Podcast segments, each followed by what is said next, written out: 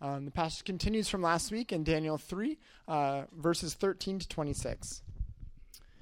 Furious with rage, Nebuchadnezzar summoned Shadrach, Meshach, and Abednego. So these men were brought before the king. And Nebuchadnezzar said to them, Is it true, Shadrach, Meshach, and Abednego, that you do not serve my gods or worship the image of gold I have set up? Now, when you hear the sound of the horn, flute, zither, lyre, harp, pipe, and all kinds of music, if you are ready to fall down and worship the image I made, very good. But if you do not worship it, you will be thrown immediately into a blazing furnace. Then what God will be able to rescue you from my hand? Shadrach, Meshach, and Abednego replied to him, King Nebuchadnezzar, we do not need to defend ourselves before you in this matter. If we are thrown into the blazing furnace, the God we serve is able to deliver us from it, and he will deliver us from your majesty's hand. But even if he does not, we want you to know, your majesty, that we will not serve your gods or worship the image of gold you have set up. Then Nebuchadnezzar was furious with Shadrach, Meshach, and Abednego, and his attitude toward them changed. He ordered the furnace heated seven times hotter than usual, and commanded some of the strongest soldiers in his army to tie up Shadrach, Meshach, and Abednego and throw them into the blazing furnace. So these men, wearing their robes, trousers, turbans, and other clothes, were bound and thrown into the blazing furnace. The king's command was so urgent and the furnace so hot that the flames of the fire killed the soldiers who took up Shadrach, Meshach, and Abednego, and these three men, firmly tied, fell into the blazing furnace. Then King Nebuchadnezzar leapt to his feet in amazement and asked his advisers, Weren't there three men that we tied up and threw into the fire? They replied, Certainly, your majesty. He said, Look, I see four men walking around in the fire, unbound and unharmed, and the fourth looks like the son of the gods. Nebuchadnezzar then approached the opening of the blazing furnace and shouted, Shadrach, Meshach, and Abednego, servants of the Most High God, come out, come here. So Shadrach, Meshach, and Abednego came out of the fire. This is the word of the Lord. Good morning. It's good to be with you with that extra hour of sleep that I'm sure some of you got. If you have children under the age of five, you learned that God has designed us with an internal clock that cannot be messed with because my kids got up at the same old time to them. So, anyways, if, if you're one of us under, you know, raising kids under five, like I'm with you. So, if, if, you, if I can stay awake during this, you can too, is what I'm saying basically. So, anyways, I heard a story earlier this week. I was listening to a podcast, and they were interviewing a guy, and uh, he, he was older in life, and he was looking back on his teen years, and he was sharing a time when he was 14 or 15 years old, and he was out on the soccer field, and he snapped his ankle. And this uh, obviously had some pretty significant implications for his life. And the days following this accident, uh, as a matter of fact, the doctors were discussing whether or not they were going to actually need to amputate his entire leg. It had grown that severe. It turns out at the end of it all that they didn't need to amputate his leg. It didn't go that far. But as you could probably imagine, if you've ever had any type of injury, you can imagine that he wasn't actually able to ever walk back onto a soccer field the same as he ever had. More than that, he had built so much of his identity, his value, his self worth was rooted in who he believed he was as a star athlete. So this was a big deal. It wasn't only that his ankle that was broken, right? In the way that he saw it, his life was actually broken. And from this, he began to slip into a depression. And at first, it was just this you know, I've got to go through the rehabilitation. And then it turned into, I'm never going to make that team again. And then it turned into, I don't think I'm ever going to play soccer or any type of sports the same way again. And his depression grew and grew. And he began to spiral more and more down into this pit of depression. He grew up in a place, his household and all that was, was the kind of message or the kind of culture where the idea was, you'll just pull yourself up. Like, you'll be okay. You'll make it through this right? But that was never satisfying enough to him. So he had gone to church and uh, had gone to church for a lot of the time and had heard his pastor talking week after week after week about this idea of come as you are. There's no problem too big, no problem that, that can ever keep you from the help that God is able to give you. And so he finally got up enough courage and he went and started talking to his youth pastor about this. And essentially, he was greeted with the response like, Whoa, I've never heard about anything like this serious before. Um, I'll pray for you. And as he retells the story, he, he basically said it was no different than the pastor saying, like, whoa, I don't even know what to say, so like all the best with that. From this, it turned into, his depression turned into him having uh, suicidal thoughts.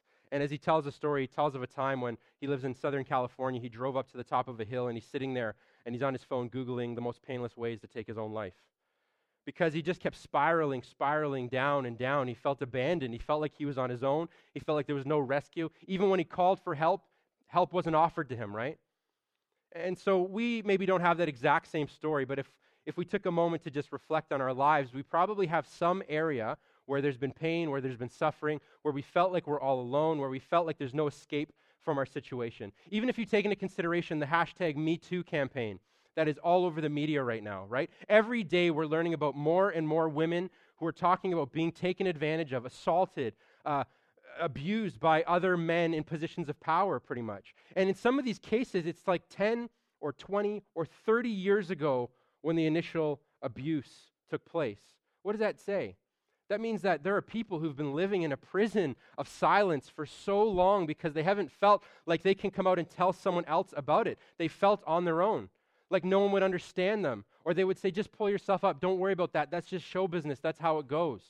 They feel this like such a huge pain and burden on them. I, I spent a lot of years in youth ministry, a little bit over 10 years. And te- even in that 10 year time frame of working with students, I began to notice the shift in the way that questions were being asked. Uh, and so, uh, you know, as we talk about being abandoned or being on our own and all these things, one of the questions we might legitimately ask is like, where's God in the middle of all this? Teenagers are often struggling with this question not only where is God, but is there even a God?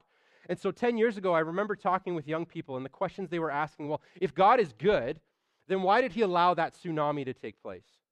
Right? Or if God is good, then, and if God is loving, then, then why would it even be possible that there, some people would spend an eternity separated from him? And these are very important questions, ones that you've probably wrestled with yourself, or maybe are beginning to. But if we are noticing something, these are impersonal questions, right? These are questions about where is God in relation to the entire world. In the last number of years, the last two, three years, I noticed a shift in these kinds of questions, which were the same idea, but have turned into now, where was God when I was cutting? Or, or, or where was God when my parents were going through that divorce? Right? There's a personalization that's attached to these questions now. And from these observations, from these interactions, I've learned a few things. One thing is that you are never to compare one person's pain and suffering to another person's pain and suffering. We, we ought to eliminate the language from our, our mouths. Well, I've been through much worse than that. It's true. You may have been through something that was worse, but you can't define how much something hurt someone. We, we can't do that. And, we can tell of other people's stories, but we can't tell or speak into uh, the, the, the unique experience that they had in the middle of it, right? Another thing I learned is that there are a number of people, a surprising amount of people, who follow that philosophy of, well, it's not that bad, this too shall pass. Pull yourself up by your bootstraps. You're going to make it. It's okay. You know, we're going to, joy comes with the morning. And like all of that is, well, okay, you can build a biblical case for that, but really, is that satisfying? Or does that just leave us wanting? Or does that leave us feeling like, no, there's more, and I don't feel like, there's, there's, I, it doesn't sound like there's enough to this? Even still, there were another group of people, I had legitimate conversations where people would say, well, that's the problem with this generation. This generation is a me centered generation. All they think about is themselves. So, of course, they're not worried about what God is doing in the midst of the rest of the world. Of course, it's only about them and their lives. To which I was just like appalled that people would even say this. But I'd often have to speak back and say, like, isn't that the question you want the answer to as well? If we're honest, we want to know where is God in the middle of my situation? Is he even here? Is he even listening? Has he abandoned me? Like, is he here right now? And yes, it's important. Where is he in the midst of all these things that happen around the world? But, but, but where is he right now? Like, I want to feel him. I want to see him. I want to sense his presence. And so it's because of this that we're actually walking through parts of the book of Daniel. We're doing the series on foreigners, and we're asking the question where is God and what is he doing in the midst of all of this brokenness and hopelessness that exists in our world? And so, if you've been with us, you've known that for the past couple of weeks we've been working through the beginning chapters of Daniel. And today I'm picking up on the second half of chapter 3, where VJ left off last week. And so, um, we're right in the middle of a pretty remarkable story. And the, all of Daniel is a pretty remarkable story, actually. Um, but VJ left me the good part, is how I feel about this passage, because I get to talk about the climax of this remarkable story where Shadrach, Meshach, and Abednego, these three faithful men, are thrown into a fire. Now, to give us a little bit of context, to tell a little bit of the story, give us a little bit of foundation, we have to understand what's happening in the bigger, broader story so we, we really do get the, the, the weight and how paramount the climax of this story truly is. And so, as a bit of a recap, a few weeks ago, um, if you were with us, if not, you're going to have to go online and check out the video or the podcast link there. We talked about King Nebuchadnezzar, the king of Babylon, who's woken up in the middle of the night after having this tremendously terrifying dream. So terrifying that he doesn't even know how to understand it. And he calls in his wisest advisors and he says, Come in, I want you to explain to me what my dream is, and then I want you to interpret what it meant. And in the dream, Nebuchadnezzar's looking out, and before him, he sees this incredibly large tower. And this tower is made up of various materials, and each portion of this, of this tower represents essentially a historical timeline, saying that these are all the kingdoms, the most powerful kingdoms that will ever rule on this earth. And Nebuchadnezzar is the head, made of gold. He is the number one most powerful and influential kingdom that will reign on the earth. And as he's looking at this tower, a rock comes in, if you remember, and smashes the tower in the feet, and the entire thing falls apart. And ultimately, this dream was to um, function as a, uh, a warning for Nebuchadnezzar. When Daniel interprets it for him, he says, That rock is not a rock that's cut by any human hand. This rock represents the kingdom of God. It's something completely otherworldly that is going to come in, is going to smash the tower to bits. And so, if Nebuchadnezzar's paying attention, he knows that this tower is actually a picture of his life. It's a picture of his kingdom. It's saying the time is ticking on your leadership and it's going to be over because a bigger kingdom is going to come in, a better kingdom is going to come in and smash it to bits. And so here we are, a little while longer, a little while later. And Nebuchadnezzar has literally built a tower of gold, right?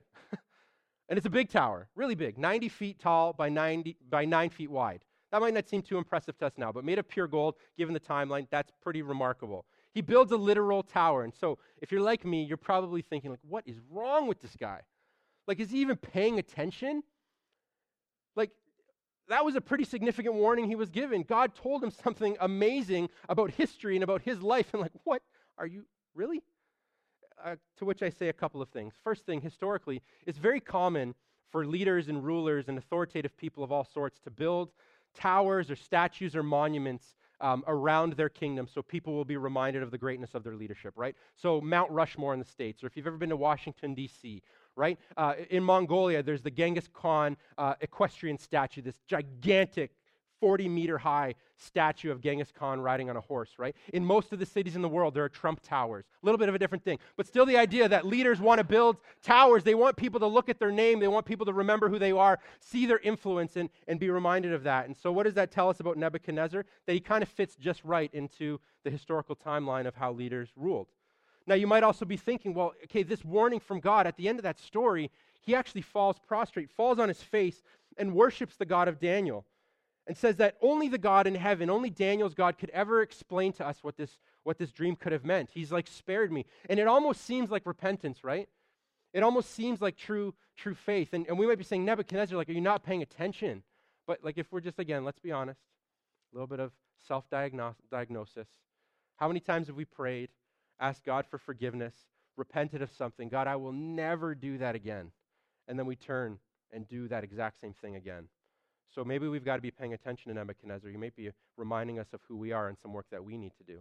But I want to suggest to you another option that this tower that Nebuchadnezzar built might actually be, uh, might actually give us a glimpse into how wise and how smart a king he actually was. I want us to think about this for a moment. So, when we stepped into our story today, as Dave read it, we, we, we jump right into the condemnation, right? It says in verse 13, or excuse me, 14 and 15, Is it true, Shadrach, Meshach, and Abednego, that you do not serve my gods or worship the image of gold that I have set up? Now then, when you hear the sound of the horn, the flute, the zither, the lyre, the lyre, the lyre, the lyre, the harp, the pipe, and all kinds of music, if you are ready to fall down and worship the image I made, very good. Now, this is the second warning. He had already said, chapter 3 started, which VJ covered last week.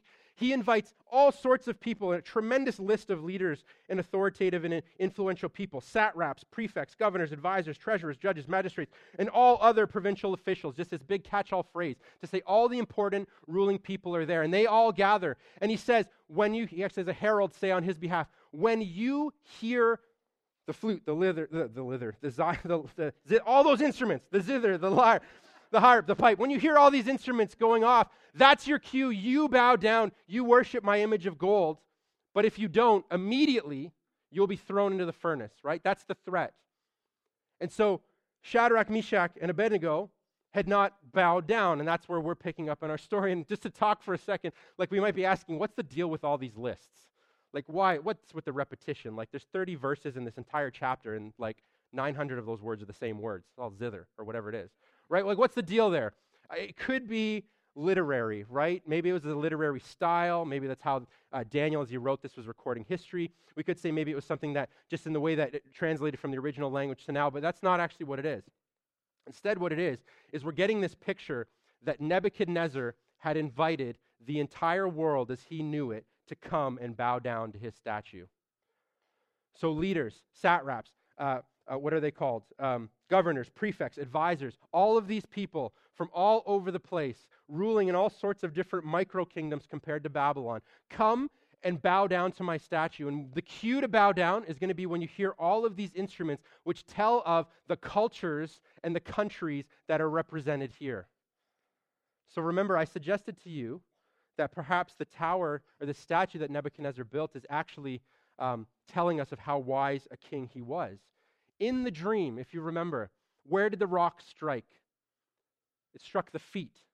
And what were the feet made of? Iron mixed with clay.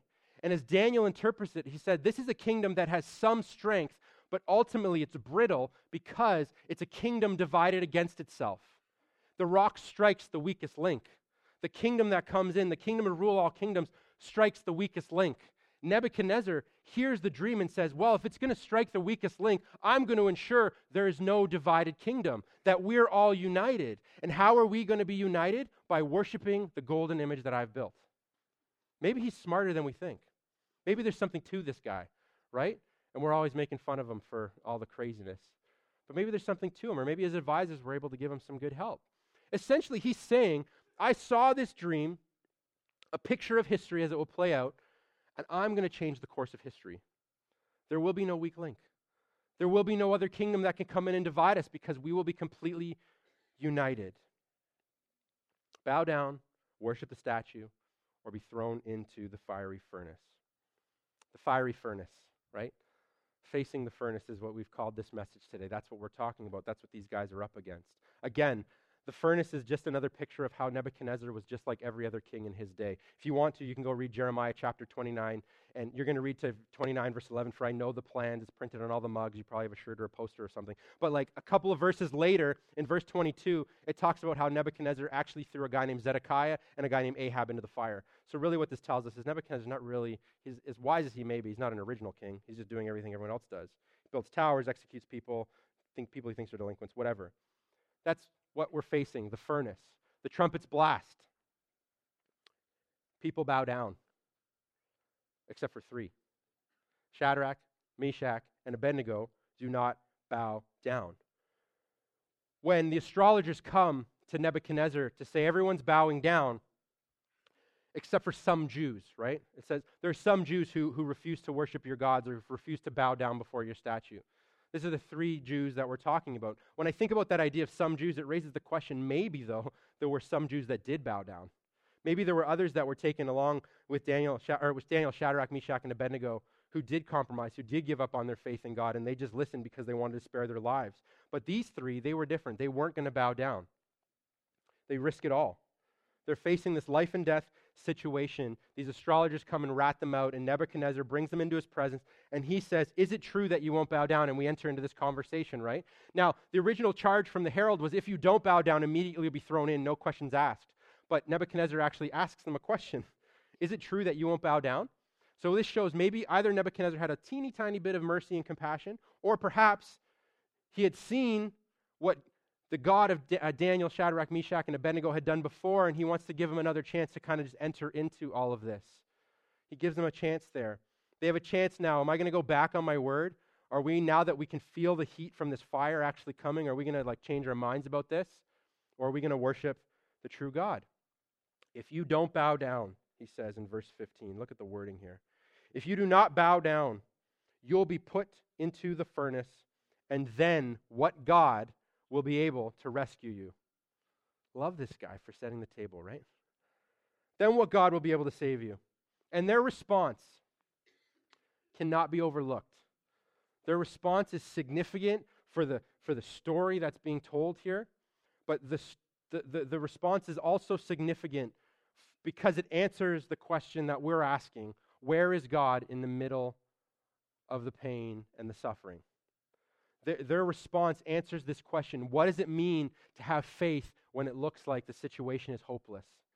Where is God when it looks like I have no chance and there's no opportunity of escape? King Nebuchadnezzar, they respond. We do not need to defend ourselves before you in this matter. If we are thrown into the blazing furnace, the God we serve is able to deliver us from it, and he will deliver us from your majesty's hand. But even if he does not, we want you to know, your majesty, that we will not serve your gods or worship the image of God, uh, the image of gold you have set up. Can we just sit in that for a second? You just feel the weight of the circumstance. Facing the furnace, feeling the heat, no escape. They know what this king is like. They've seen him execute other people, he's tried to execute them. And here they are, and they say to his face, It doesn't matter how hard you try, you're never going to make us bow down.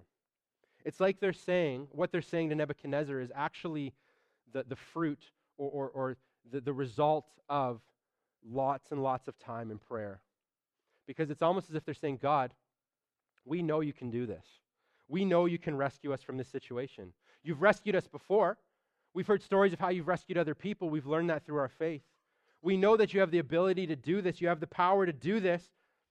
But if you don't, if you don't rescue us, God, we're, we're still going to trust you. We're still going to believe you. We're going to believe in you. We're going to, we're going to wait on you.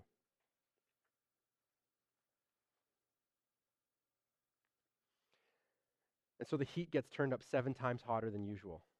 Seven, that magical biblical number, right? Seven times hotter. Nebuchadnezzar orders his strongest soldiers, which also shows the irony and the stupidity of his kingship. Because these guys had completely submitted to what was going to take place, but he still decides he's going to get his strongest soldiers, the best ones. And he ties them up. They're not fighting back. They're like, hey, you, like, I mean, I'm going, right? they tie him up. And then the foolishness of the whole thing is that the fire's so hot that when they throw him in, even the guards burn up. And he loses his best men in the process. Man, the downward spiral of and the foolishness of not trusting God, right? And so they're thrown into the fire, bound up, and we're left with this question why did God not intervene? Why didn't he do something? Why didn't he stop? Now, for us, we look at the story knowing how it ends, right? But put yourself in the story for a minute, not knowing how history was going to play itself out at the time.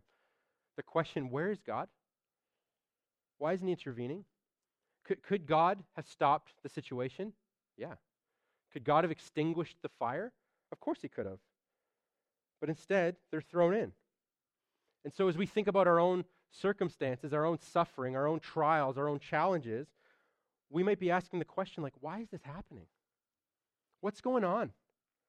We might be thinking, like, has God abandoned us? We might be thinking, is it God's will that I would endure this? We might be thinking, did God, did God orchestrate this situation that I'm going through right now? We've got all of these important and big questions, and we want to know the answers to these questions. But the truth is, we can't know. We can't know what God is up to in things like this. If we did, we'd be God, and that would make him anything but. And so we can't know. Besides, in a similar way, if we had some, anytime, you might know this, anytime someone said, well, it's just part of God's plan, you almost felt, and I felt, like it's just an explaining away of the circumstance, right? This too shall pass kind of idea. Besides, I don't even think that's the most important question. I think the question we might want to know the answer to is where is God when I'm in the fire? Like, like has he left me? Where is God? Has he forgotten about me? Like, like where is he? Not why is this happening, but where is he? And eh, where is he when I'm in the fire? The answer to that question, he's in the fire with you. He's right there. Like all of us, Nebuchadnezzar's mind is blown. He jumps out of his seat in amazement. What a dramatic fellow. And, and it says that he's amazed to see four men walking around in the furnace. And so, who's this fourth person? He threw three in There's four guys in there and they're walking around even. Like they've got, that's how big it was. They've got the time to walk around. And maybe we lose something in the interpretation, but Nebuchadnezzar says either one of these two things. It looks like a son of the gods or it looks like the son of God. Now, now follow me here. Nebuchadnezzar would have had no idea of this idea of the, the Holy Trinity Father, the, God the Father, God the Son, God the Holy Spirit. He would have had no idea that one day God would be put on flesh and would walk on earth, that Jesus Christ would walk on earth. The only glimpse he had of that was that rock. And he maybe found that out eventually and put that all together. But at this time, historically, he had no idea. Yet, that's what makes his exclamation so much greater because he's saying it's like the Son of God is walking around in there with them. Which is why I believe with every part of my being that Jesus was in the fire with Shadrach, Meshach, and Abednego. They call this a Christophany. Okay, if you're interested in looking up the theological or more technical phrase, they call this a Christophany. Essentially, what a Christophany is, is when the pre incarnate Christ shows up and walks among or, or, or, is in the presence of people. So, like to make that really simple, think of the Bible, Old Testament, New Testament, as a type of timeline, okay? We understand the Bible that in the New Testament, that's when Jesus came, right? He was born of a virgin. Like Christmas is coming, we're getting ready for that. We primarily focus on the incarnation of Christ around Christmas time in our, in our tradition. And so we think of it that way. Basically, what's happening is that Jesus shows up before he was born, which for some people is like, wait a minute. He didn't come into existence when he was born. He's existed forever and for always and will continue to exist until the end of time. But for some reason, again, we don't know why, he shows up sometimes and reveals himself. And he's there in the fire, I believe.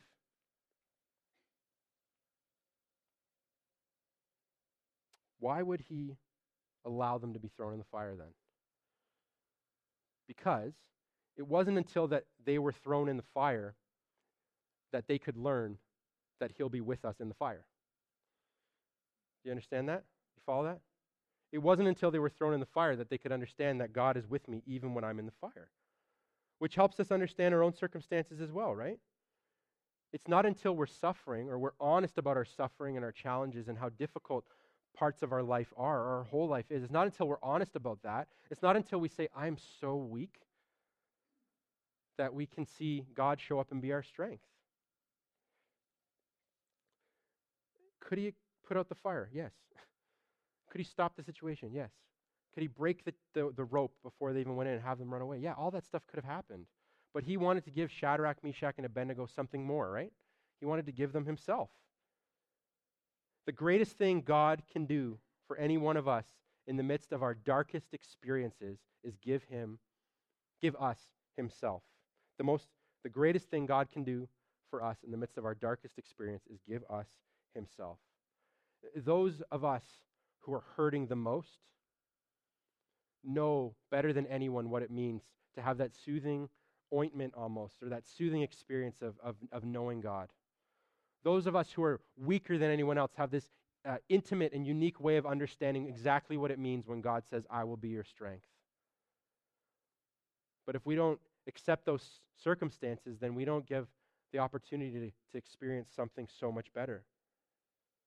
Those who are facing their greatest trials, the biggest parts of the biggest uh, experiences of difficulty, whatever it may be, know more than anyone, I can't get out of this. I can't rescue myself. The only way out is if God shows up and does something.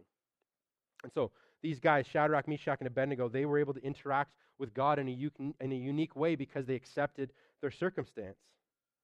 Right? Because their they put their faith in God and not just the outcome of their situation that, that their situation would go the way they wanted it, right? Maybe they wanted to be rescued from the fire. Maybe they wanted the king to just his whole kingdom to crumble already. Maybe they thought the dream meant it was going to crumble before this golden image was even crafted, right? But he hadn't done anything yet. He hadn't shown up. He hadn't shown up in that sense. And yet here they are in the fire, and, and, and there he is.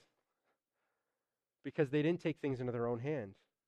And so sometimes we feel like we're in the darkest, deepest pit, so deep down in this hole of depression or, or, or, so deep down in this hole of loneliness, or, or so deep down in this hole of abandonment, so deep that it's, it's darkness all around us. And we have this idea that Jesus is somewhere outside of this hole, walking around, waiting for us to climb ourselves out of the hole. Right? He's like, hey, whenever you're ready, I'm up here. So, yeah. We might have that picture of Jesus. That's not how Jesus works. Jesus isn't even handing us a rope or a ladder. Jesus is lowering a ladder and then he's jumping in the hole. And he's putting his arms around us and he's saying, I'm, I'm actually right here with you. And, and eventually, if the time comes that we are to be rescued from that pit while we live our life on earth, we're actually not climbing up the ladder ourselves. Jesus is somehow strapping us to his back and climbing the ladder using his strength for us because we know we couldn't do it. But we don't know that until we accept that we're in this hole and there's no way out other than calling on God. And you know what? There's even this other thing. It may very well be that God's will is that you spend the rest of your life on earth in that hole. And if that's true, then the promise is still true that Jesus is in there the whole time with you. He's not coming up and down. He's in there, and He's in that till the very end. It's in the most difficult and challenging times in our lives that we get to see just how strong Jesus is. This is, of course, if your faith is not based solely on the outcome. And sometimes when we pray, sometimes when we exercise faith, we're just concerned about how things are going to work out. God, I have a few ideas, but you know what? I'm going to let you pick the best of them. And you just, whatever you need to do, you work that out, and we're just going to be real great about that. Shadrach, Meshach, and Abednego, it wasn't the case. They had more faith in the object of their faith than the outcome of their faith. Because ultimately, what they were saying is, God, we know you can do this, but even if you don't, we just want to make sure we still get you. and there's a question for all of us Do you want God more than you want the things God can give. Right? So there's one preacher who, and maybe like a million preachers that have all stolen it off that original guy. Nobody even knows who said it first.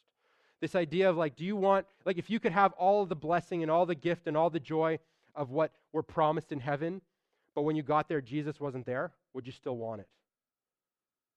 And so if we're flipping this question around, basically what we're saying is like, you've already got Jesus right now in the darkness of all. So I know it's hard, and I'm not saying any of this is easy, but, but how much greater will it be later when we're rescued from it completely? But the whole time we've had Him. Not like it gets better, because we know that we have His presence with us right now. Do you want the gifts, or do you want the giver? So, of course, God could have rescued them, but He wanted to give them Himself. It's true that He probably wants to do that for you too. I believe that He wants to do that for you too. And I don't know what you're sitting in. I don't know if it's like a mental health issue or if it's a physical ailment or if it's a job situation or if it's your marriage or it's a other complication relationally. I don't, I don't know what it is. Where you're feeling that confusion, where you're feeling that abandonment, where you're feeling left like you're all alone. But listen to me, friends, you're not alone. Jesus is there. This part of the story wraps up with kind of similar to the way that chapter 2 wraps up, actually. Nebuchadnezzar looks into the fire, right? And he sees Shadrach, Meshach, and Abednego. And he says there's four of them in there. And then he says, guys, come out of there. And so they walk out of there. The ropes are all burned off, but they're not burned. And they walk out. They don't even smell like they've had a smoke. They don't smell like anything. They just walk out, right? And when he comes, they look at him and they know immediately, Nebuchadnezzar knows immediately that only the God of heaven could have rescued them. He sees firsthand that this is not a magic trick, that they did not deceive him, that the only way he was going to be rescued was if their God showed up. And so when they come out, that's when he that's when he, he again worships. And he gives this incredible thing. He says later on in verse 29 I decree that the people of any nation or language who say anything against the God of Shadrach, Meshach, and Abednego, and then he threatens to cut them up in piles of rubble again. Um, and he says, I, I'm putting a decree out that you can't speak against them or I'll kill you because no other God can save this way. So again, he's confessing something, right? And here's the thing we know no, there's no other way out of our circumstance other than God who saved us. So if you're saying, yeah, I was able to, you know, I got myself out of bed this morning, did you actually really get yourself up out of bed this morning? Or did God somehow miraculously come alongside and be your strength? And so those of us who are suffering, who are struggling, who are in trials, who feel like we're being challenged beyond anything we could ever handle, right, when people do look at us and they understand or come to understand what our lives might be like, and they see that we are still able to be, move forward, they're going to know that it's not us. The glory is going to be on God. The attention is going to be on God. And that ought to be our testimony, too. I got out of bed today because God pulled me out of bed, right?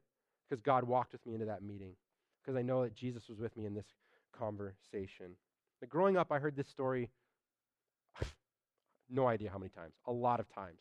And every time I heard this story told, it was always based around a big challenge to go and take a great risk of faith, right? So, so we've heard about the faith of Shadrach, Meshach, and Abednego. You need to go on that short term mission trip. As a kid, you're like, yeah! Wait, is there fire there? Hold on. Like, or, or you're told, like, you need to go and have that hard conversation, right? Take this big risk of faith. And I think there's an angle. There's, we can understand this passage as an encouragement for that. But more so, as I've studied this, I've learned that sometimes the greatest act of faith doesn't require doing anything other than accepting the situation you're in and knowing that Jesus is in there with you. Maybe you're here today and you don't know Jesus, right? You know pain, you know suffering, you know longing, you know abandonment, you know loneliness.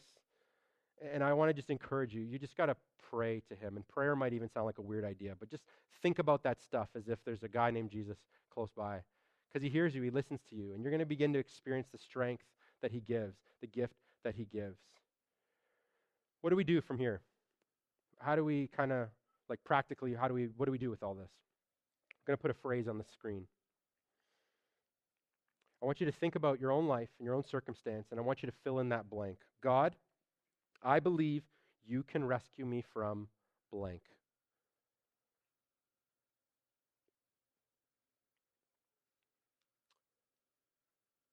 God in heaven, I believe you can rescue me from blank.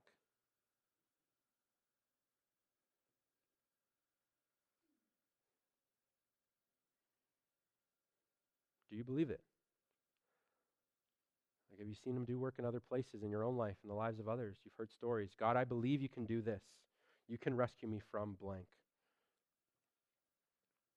Maybe you want to jot it into the margin of your Bible or on a pad of paper, whatever. And then I want you to complete this prayer with this second part of the phrase. But even if you don't, help me to know that you're with me. Friends, if I can be frank, the second part of this statement is where the real faith lies.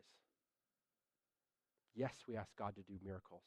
Yes, we wait in, on Him to do unbelievable things that we've never even dreamed of or imagined. But do we have the same amount of faith in the instance that He doesn't? Do we have the confidence that His promise is still true, that He's with us? I want you to also think about who is at least one other person you can pray this prayer with. We're not doing this on our own. God has given us the gift of a community, other people, whether it's a home group, whether it's the person you sit with here on a weekly basis, a Christian from another place, whatever it is. Who are you going to pray this prayer with? And that, that means two things, really. The first thing it means is that you need to be courageous, you need to be open, you need to be honest with yourself, you need to be willing to share these things with others. It also means that you need to be the type of person that's willing to receive and hear without judgment and walk into the mess with them. God gave us each other as a gift. And then I want you even to go one step a little bit further and think about who can you pray this for? Is there someone that you know that is just being consumed by their life circumstance right now? That the only way they're going to be brought out of this is if God Himself intervenes. Pray that. Be, be aware, though, of the order I gave you the instructions. Where do you need to pray it? Who do you need to pray it with? And then who do you need to pray it for? Don't jump straight to the who do I need to pray it for and take the attention off yourself. No, no, God's in the fire with you. Do you see him? So we're going to move into uh, communion now. Bread in the in the cup. And what communion is is this remarkable constant ongoing reminder that God has put like God is true to his word.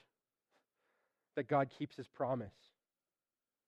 That that even in the midst of darkness and having to endure through pain and, and through suffering, that there is this God who shows up at the right time, who, who comes in, who climbs into the pit with us.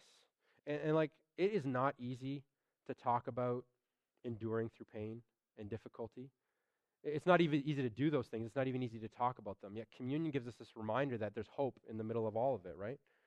So, Jesus, we have this picture of him on the cross, hanging there, right? It's the ultimate picture of weakness. It's the ultimate picture of frailty. Even as people walk by, they said, if you're God, get off. Come off there. Like if you are who you say you are, and yet he doesn't climb off, he endures it, right? He stays there. And while he's up there, he's praying forgiveness over the people that are that are judging him. It's this picture of frailty. It's this picture of enduring something so painful and so deep that could there have been any other way? He would have wanted it another way. And I don't just make that up. He prayed this himself. Before Jesus was arrested and, and, and led to, before he was betrayed and then arrested and led to his ultimate execution, he prays this in Luke 22, verse 42 Father, if you are willing, take this cup from me. But then what does he say? Not my will be done, your will be done. Again, God, if there's any other way, Father in heaven, Jesus is praying this, right? A picture of his humanity. If Jesus has ever been more relatable, I, I can't think of any time when he's been more relatable than right now in these words. Father, if there's any other way we can go about doing this, I know you've got a plan, God, in heaven. I know that you want to rescue humanity. I know that you want to save them from their sin because they don't know their right hand from their left. They're so upside down and backwards. God, I know you want to do this, but like if there's any other way we could do this, could you do it that way? If there's any other way that I don't need to absorb uh, your judgment and your wrath, if there's any other way that I don't need to give my life in this way, like, could you do that, God? If there's any other way, here, maybe even your own prayer, God, if there's any other way I can go about this life than living in this depression, if there's any other way I can go without this physical ailment, if there's any other way, God, could you please just do that? But the prayer, the prayer of faith. But ultimately, your will be done. Your will be done. God, I trust you more than I trust myself.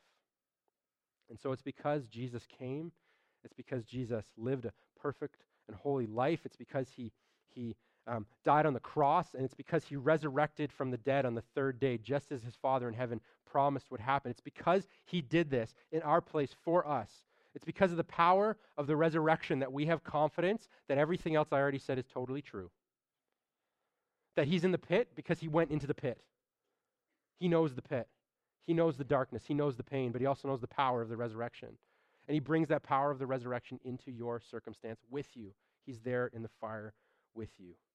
And it's when we accept the reality of how frail we are, it's when we accept the fire that we're living in, knowing that Jesus is with us, that we can truly live.